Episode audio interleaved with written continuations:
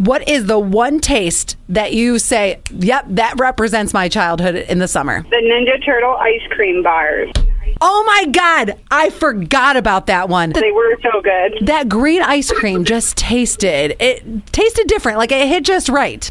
Kelly, we need to talk about your taste of summer because I've never heard this. I'm not sure exactly how this works, but she dropped this at facebook.com slash Scott and when I was asking, what is that one thing? Think of your childhood. The one taste that really stands out. She says maple tree tea. Huh. Huh, huh, huh. Then I love this one. The amount of weird water combinations that we had. Mine was garden hose water. Then I have pool water and cheese balls at the same time because I would dig into those big tubs between jumps into the pool.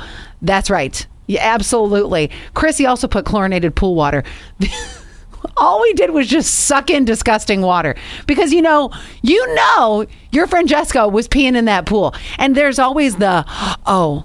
It'll turn red if you pee in the pool. No, it does not. That's not even a thing. Okay, it might be a thing, but I mean, I tested the limits. It ain't a thing.